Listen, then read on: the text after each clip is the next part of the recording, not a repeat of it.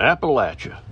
Nobody truly knows where the word comes from, yet everybody has their own opinion of what it represents.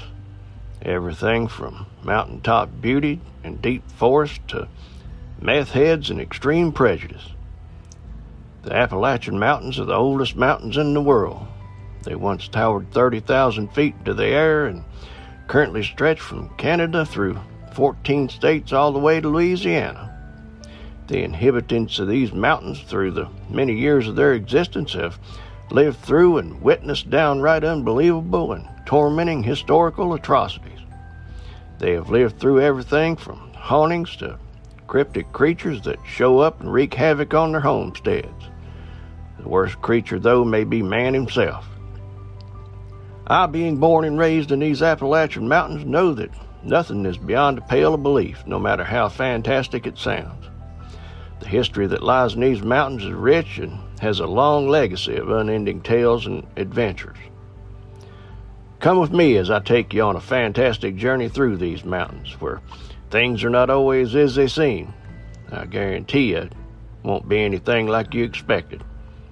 Hello, I'm Larry Bentley, and this is season two of Appalachian Murder, Mystery, and Legend.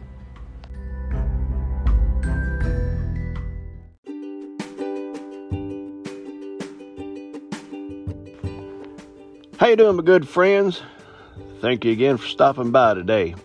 Today I have my granddaughter Kylie and daughter Annie with me.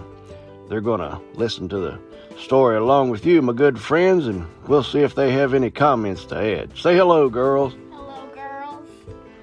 Yeah, I hope you heard that. Well, but anyway, as those who wish to move westward and settle in the great expanse of America, there were already mountaineers living in the backwoods of the Appalachian Mountains.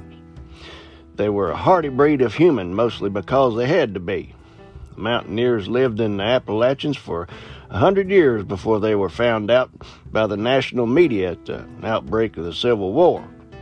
Of course, the mountain folk were introduced to America as backwoods bumpkins, constantly smoking in pipes and chewing tobacco and wearing coonskin caps with buckskin moccasins and living off self made log cabins and with very few furnishings, all the while sipping their white lightning and causing trouble. In reality, many a mountaineer kept to themselves and they kept moonshine stills, which made their lives more bearable or maybe more pleasurable at least. They used the old barter system of trade since they had little money to, due to the remoteness of their homes and stores of any kind. They actually had very little use for money anyway. But to spite it all, the hill people were generous to each other. Whatever they had to offer, they offered it to their guests and even strangers. The mountaineer was a loyal friend, but he could also become a fierce enemy, if, which was demonstrated during the Hatfield and McCoy feud. But violence didn't normally come unprovoked. Come on in, sit back there, and let me tell you the true tale about a mountaineer from the mountains near my old home place.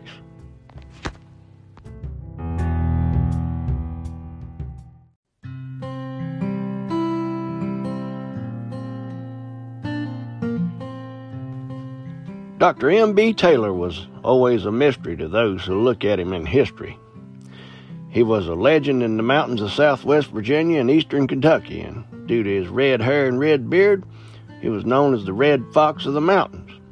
As you look at Mr. Taylor, you find a very complex individual. He was many things all rolled into one. His resume includes herb doctor, preacher, revenue agent, and U.S. Marshal. He himself even claimed that he could communicate with spirits. Uh, Doc Taylor, as he was known, felt he had a unique view of the life and people and that he came across. He rode with a Bible in his cider saddlebags and preached most Sundays in Wise County or uh, somewhere nearby there in southwest Virginia. He would also cross the mountains into Kentucky and have a go in their churches as well. Mountain folks seemed to really like his style of preaching. He was a student of Dr. Morin L. Stollard, a noted Lee County, Virginia physician who taught him how to treat various illnesses. Doc Taylor soon gained a reputation of being a good medical doctor. Back in, folks, if you studied under a doctor and satisfied his requirements as a student, you were considered a doctor, officially or not. When he made a house call to treat somebody who was seriously ill, he would show up with his herbs and he would sometimes stay until the patient was either well or at least on the mend. Doc was also very good in the delivery of babies. His preaching and doctrine had him pretty much traveling continuously all over the mountains and mingling with the people. He was well acquainted with moonshiners and bootleggers and knew when they were where they operated. He also didn't like it at all and saw them as dregs of society and uh, spirit. One day, something in him just reached a level where he was done with being helpless and he watched what he thought to be the world going down the drain from all of the moonshining and bootlegging. He decided to ask federal officials to make him a revenue officer because he felt that, well, he knew how and where to look in order to stop the illegal activities. They took him up on his offer and he was hired and trained immediately as a United States Deputy Marshal. He took pride in displaying his authority, riding a beautiful star faced black fox trotter stallion all over the mountains.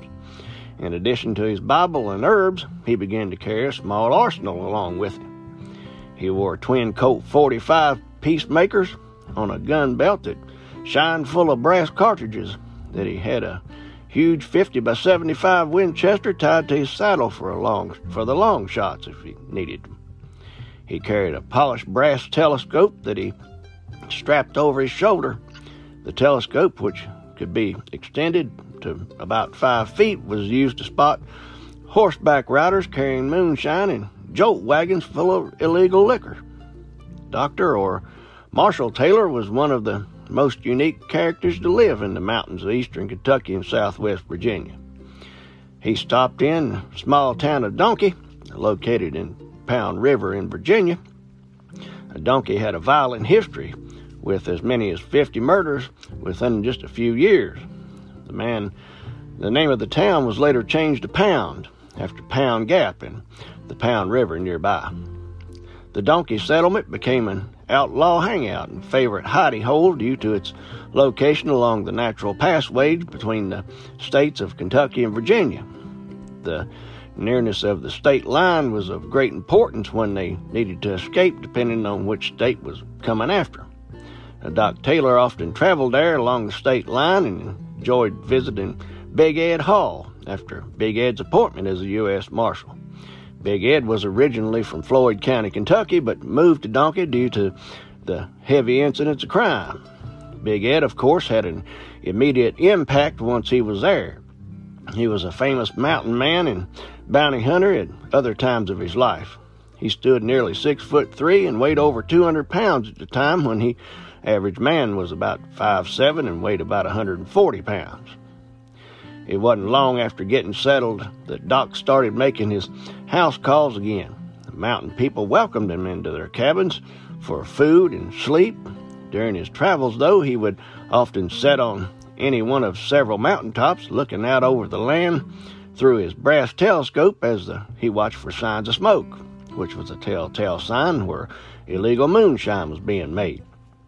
Doc knew the mountains like the back of his hands and he could swoop down in a mountain on a moonshiner before he even knew he was there, make an arrest, destroy the still, and bring the prisoner to the county jail in Gladsville. Now, that's in Virginia in a very short order. Gladville was the county seat of Wise County, but its name was changed to Wise in 1924. If he was outnumbered or faced situations he feared, Doc would set back and take pot shots from a safe distance with that rifle we just talked about.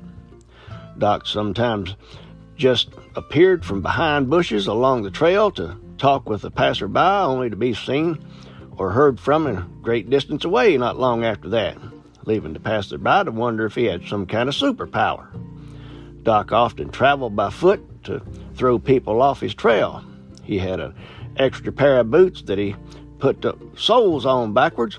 Then he carried them on his saddlebags or with his medical supplies. Sometimes he wore them to confuse anybody trying to track him. All of His antics, along with his red hair and beard, finally earned Doc the nickname of the Red Fox of the Mountains. There were times where Doc's fugitives ran directly into him while thinking he was putting distance between him and them.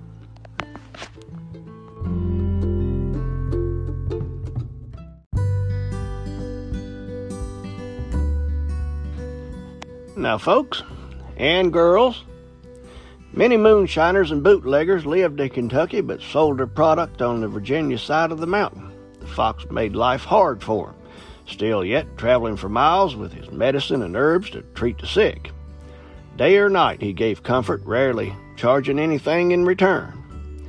If any given day Doc would make sick calls, perform weddings, or preach at a funeral, deliver a baby, watch for moonshiners, or perform any other task that doctors, preachers, or lawmen perform. All in a day's work for him. Doc was accused of murdering an outlaw by the name of Robert Moore in the town of Donkey in 1876.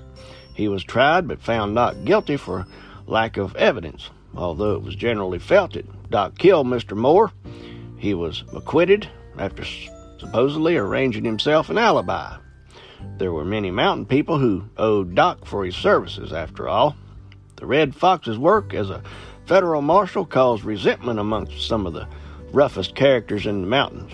One being, as one of the characters we mentioned in last week's show, Bad Ira Mullins. He lived about 10 miles north of Gladville, and as we already know, was a moonshiner and a bootlegger. Bad Ira was a big, gaunt looking, rough mountaineer who feared no man. He hauled whiskey back and forth in jolt wagon and covered was covered with straw. In that era, bootleggers and moonshiners generally showed up at the county seat or courthouse on the court days, and Ira's customer could count on him to be there with his liquor. Doc Taylor's police duties also brought him to Gladville, and he was aware of Ira's activities. He had taken pot shots at Ira as he traveled from Kentucky to Virginia, and the only damage being done to some of Ira's liquid merchandise, which is what Doc was trying to destroy in the first place. The hatred between the two men began when Bad Ira was ambushed in the town of Gladville while bringing in what is said to be an illegal load of liquor from North Carolina. The lawmen opened fire on Ira and his party, killing his driver. Ira and his other workers escaped when they ran and took cover in the home of one of his customers. Later in that day, Ira walked out of town, but he now had a vendetta with him. Ira lost his whiskey and his driver, and also he lost his freedom because he would, from then on, have to duck, dodge, and hide from the red fox who he thought had did the deed to start with. They treated me like a dog, he said. They bushwhacked me right in the town of Gladville, mind you, and tried to shoot me down like a dog. Ira vowed that he would get the red fox and placed a $300 bounty on his head. And that's no small amount for that era and at that time. It's worth about $7,800 in today's money. May 14th, 1892 was a court day in Gladville, Virginia, and we now know that what that means, the whiskey's on the way. Now, it was known that the law generally overlooked those af- those activities, the activities of the sellers of the illegal liquor, that is, unless it led to some kind of violence or trouble. The doc woke early that morning and headed to the top of Pine Mountain for a meeting with two men, two mean characters, Cal and Heenan Fleming. Doc had information that Bad Ira Mullins would be bringing several barrels of illicit liquor and as much as a thousand dollars in cash to Gladville that day. He and the Flemings planned to put a stop to that, and he was coming from Kentucky. Uh, Doc knew that Bad Ira had put up a bounty payable to whoever waylaid Doc. He decided that he had to get the best and do something right now about it before it does come to fruition and he would be the one pushing up daisies. He watched the Kentucky county or country through his telescope while the brothers waited. He didn't know who or how many would be in Ira's group.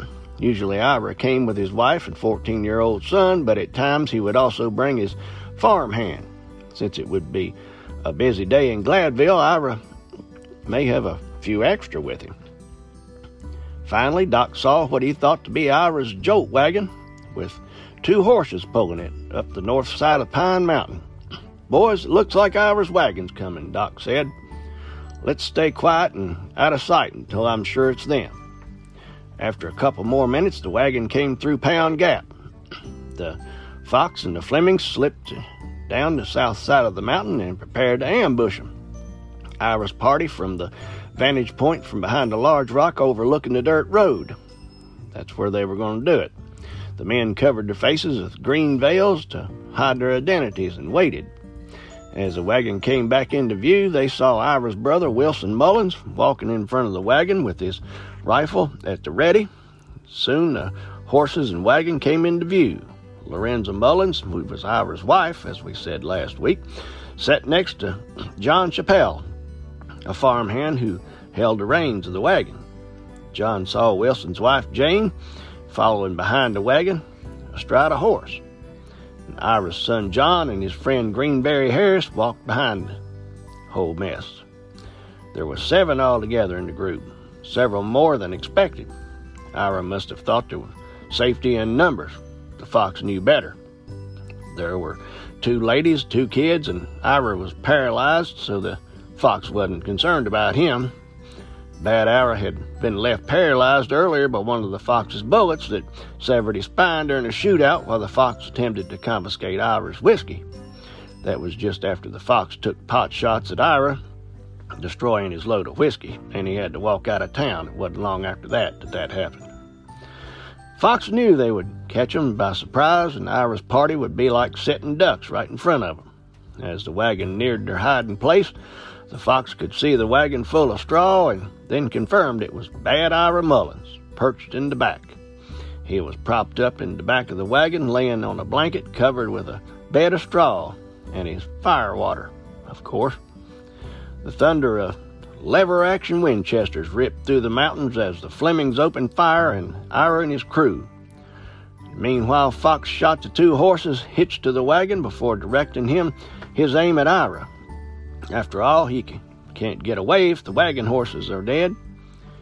The attack was so sudden that there was hardly an answer to the barrage of gunfire. Soon the wagon road was turned red by the blood of the victims and the horses.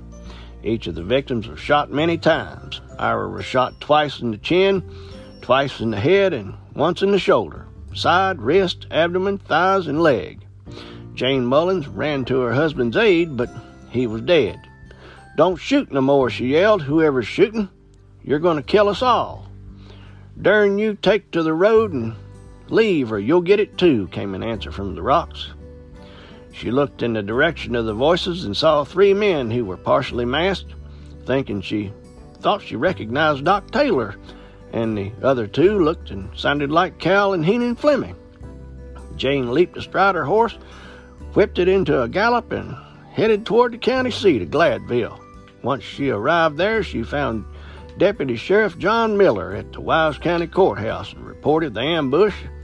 Then she fled back into Kentucky, but not before telling the sheriff that it was Doc Taylor and those Fleming boys, Cal and Heenan. There were three of them, and she heard their voices and was sure it was them.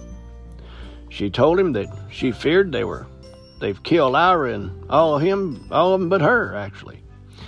She had no way of knowing that Ira's 14 year old son had ran like a scared rabbit all the way back to Kentucky, holding his overalls up as he went.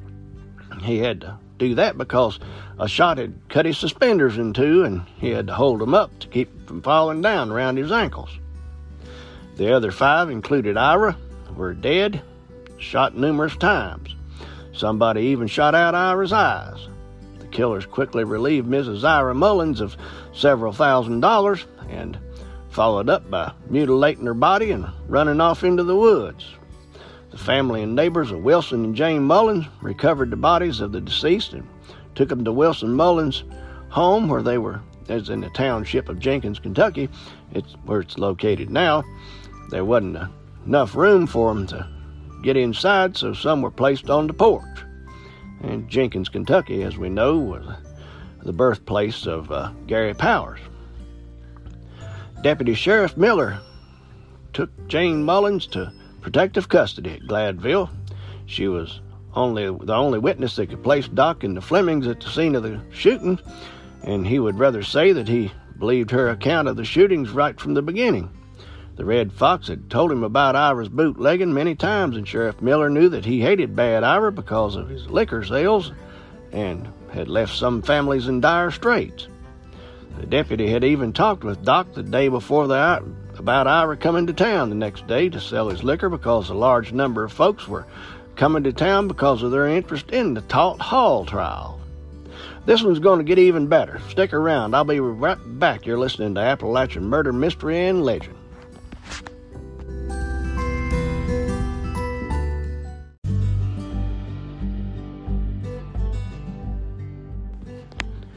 I hear you. Who was Talt Hall? Well, that's better left to another episode, but in short, he was a fugitive brought back by their fox who among various other things, shot police chief Enos Hylton in the rail yard in Norton, Virginia, and left him for dead, which uh, he actually died about 12 hours after being wounded. Doc had went to Memphis with Sheriff Wilson Holbrook and a small contingent of officers to watch over Talt's return after he was arrested in Memphis. Deputy Miller also said it was odd that the Fox was absent during the last 20 hours of Talt Hall's murder trial, especially after Fox had diligently stood guard over Hall during the entire trial. Well, right up to then. At the conclusion of Hall's trial, the verdict of guilty was read and he was sentenced to be hung by the neck until dead. He was finally going to face the hangman, unlike earlier trials when he escaped paying the ultimate price by when the jurors were too scared to find him guilty. Uh, yes, he was that mean. Talt Hall's next stretching party was set for September 2nd, 1892. Everybody knew that they couldn't keep him in Gladville until then, Talt's Confederates would bust him out of the local vigilantes would show up and just get him out of there. And, you know, so they took him to a Lynchburg for safekeeping. That's quite a stretch from there to Lynchburg, but uh, I guess they figured the vigilantes that were wanting to lynch him wouldn't travel that far. The parts of the puzzle to the Ira Mullins murder started falling together after the visit from Jane Mullins. The sheriff and deputies investigated the murder scene. Doc and the Flemings had fled into the mountains where the fox knew his way around better than anybody else there. During the 1800s and early 1900s, there was a tenacious man, uh, manhunters in the mountains. Big Ed Hall, a U.S. Marshal that and friend of Doc Taylor's, Doc Swindell, and after last week's episode, and to redeem the good name Branham for my Appalachian brother David McKinney, Gooseneck Branham, who was actually a cousin of Clifton Branham. His real name was John Henry Branham, and he got his name Gooseneck, well, uh, because he had what folks described as a gooseneck. These guys organized a posse comprised of 22 of the best available men to hunt for the Red Fox and the Flemings. They met at a home by the Pound River to plan their fox hunt, so to speak. They were all aware of Fox's cunning. Deputy Sheriff Miller also joined the group. The fox left misleading clues, exasperating the lawmen and deputies. After several days and nights in the wilds, they just stopped searching, saying that the fugitive just couldn't be found. During this period, the fox was the topic of conversation throughout the mountain area. I'm going to shoot a hole through the fox big enough to crawl through, what Gooseneck Branham said. It wasn't long, though, before somebody gave some information as to where the fugitives might be hiding out. Heavily armed posse slid through the woods to the site, but as the men moved toward their quarry, Booker Mullins slipped and fell. His cocked gun blasted a warning, a, a, warning signal into the air that rang out through the mountains like thunder. After a brief skirmish, in what lawman or outlaw Heman Fleming was wounded, Doc and the two brothers or other brothers somehow vanished back into the mountains, even with the guy wounded. Doc Swindell was proven right when he'd said that the red fox couldn't continue living in the mountains too long because he was now getting older and being hunted by such a large posse of people. Fox found it to be a good time to separate from the group. He slipped away and made his way home to Gladville. He was there just a day or so before, under the cover of darkness and wearing a disguise, he crept to his son Sylvan's home in Norton. At nearly three o'clock in the morning, Fox tapped on his door at Sylvan at Sylvan's to let him in. And Fox had lost several pounds while running from the law, and his clothes were no longer fitting him. Fox, being smart, knew he couldn't stay there too long and started planning to get out of the mountains.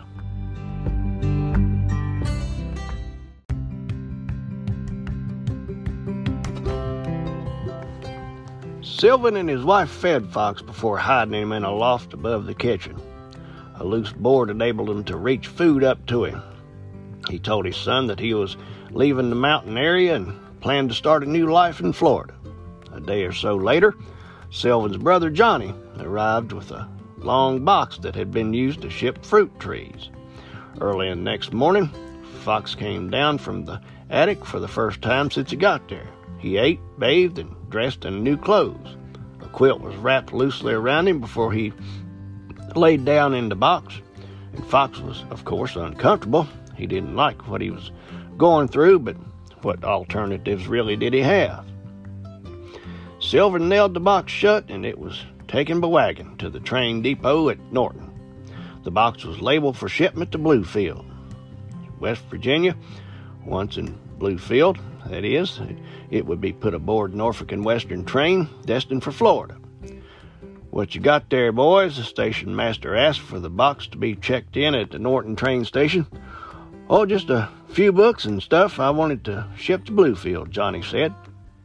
The crate was put aboard a box car, but railroad workers in Norton were suspicious of the fruit tree box that Johnny uh, Taylor, the Red Fox's son, had checked in for shipment.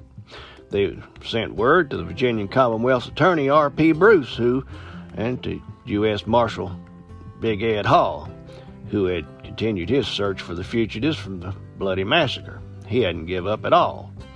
Unbeknownst to Fox, Hall mounted his horse and galloped to the station in time to board a train. As the train headed toward Bluefield, the Red Fox breathed a sigh of relief as the train was leaving Virginia.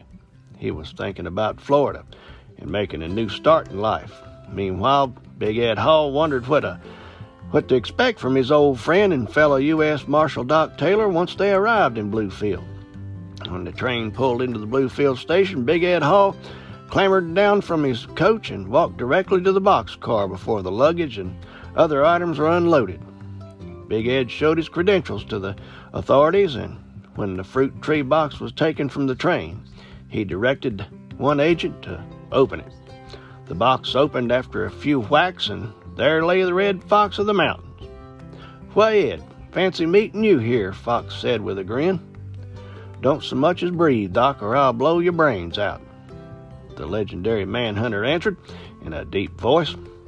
Fox offered no resistance. Local authorities arrived shortly after and dragged the fox in for murder of, of the murder of Bad Ira Mullins and his family. When Fox was returned to Wise, Virginia, to stand trial for the murders, he was put in a cell next to, of all people, Talton Hall. By this time, Talt had exhausted all of the, his appeals and was awaiting the hangman's noose. The fox seemed to fear Talt but, and offered to shake his hands but to heal old wounds. But Talt responded by giving him a good cussing and whacking him across the head with his manacles. I ain't shaking hands with nobody that kills women and children, Talt blurted, and said with disgust. Both the hunter and the hunted are now confined in a close quarters. Talt stared coldly at Fox, making him feel real uneasy. Finally, the guards led Talt from his cell to the gallows. The doomed man paused as he passed in front of Doc's cell. He said, Doc, I want you to know that I ain't got no hate left in me. I'm not taking that to the grave with me. The fox nodded at him, but stayed a safe distance away from the bars so he couldn't reach in and grab him.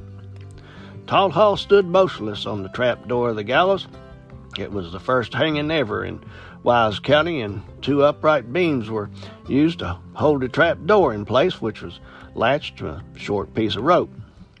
After the signal was given by the sheriff, the beams were knocked out from under the trap door, and it sank an inch or two, just causing Talt to stand there with, on his toes to keep from being choked to death. It would have almost been funny if not for being well, an actual execution and being so serious. Then Sheriff Holbrook said, May God have mercy on this man's soul, as he whacked a piece of rope with a hatchet. Talt was then launched into the hereafter as the sheriff wept and left the box which enclosed the gallows. Fox could hear the hanging. He watched his timepiece for nearly two minutes following Talt's fall through the trap door and the snap of the rope. He then breathed a sigh of relief before returning to his hammock and Bible.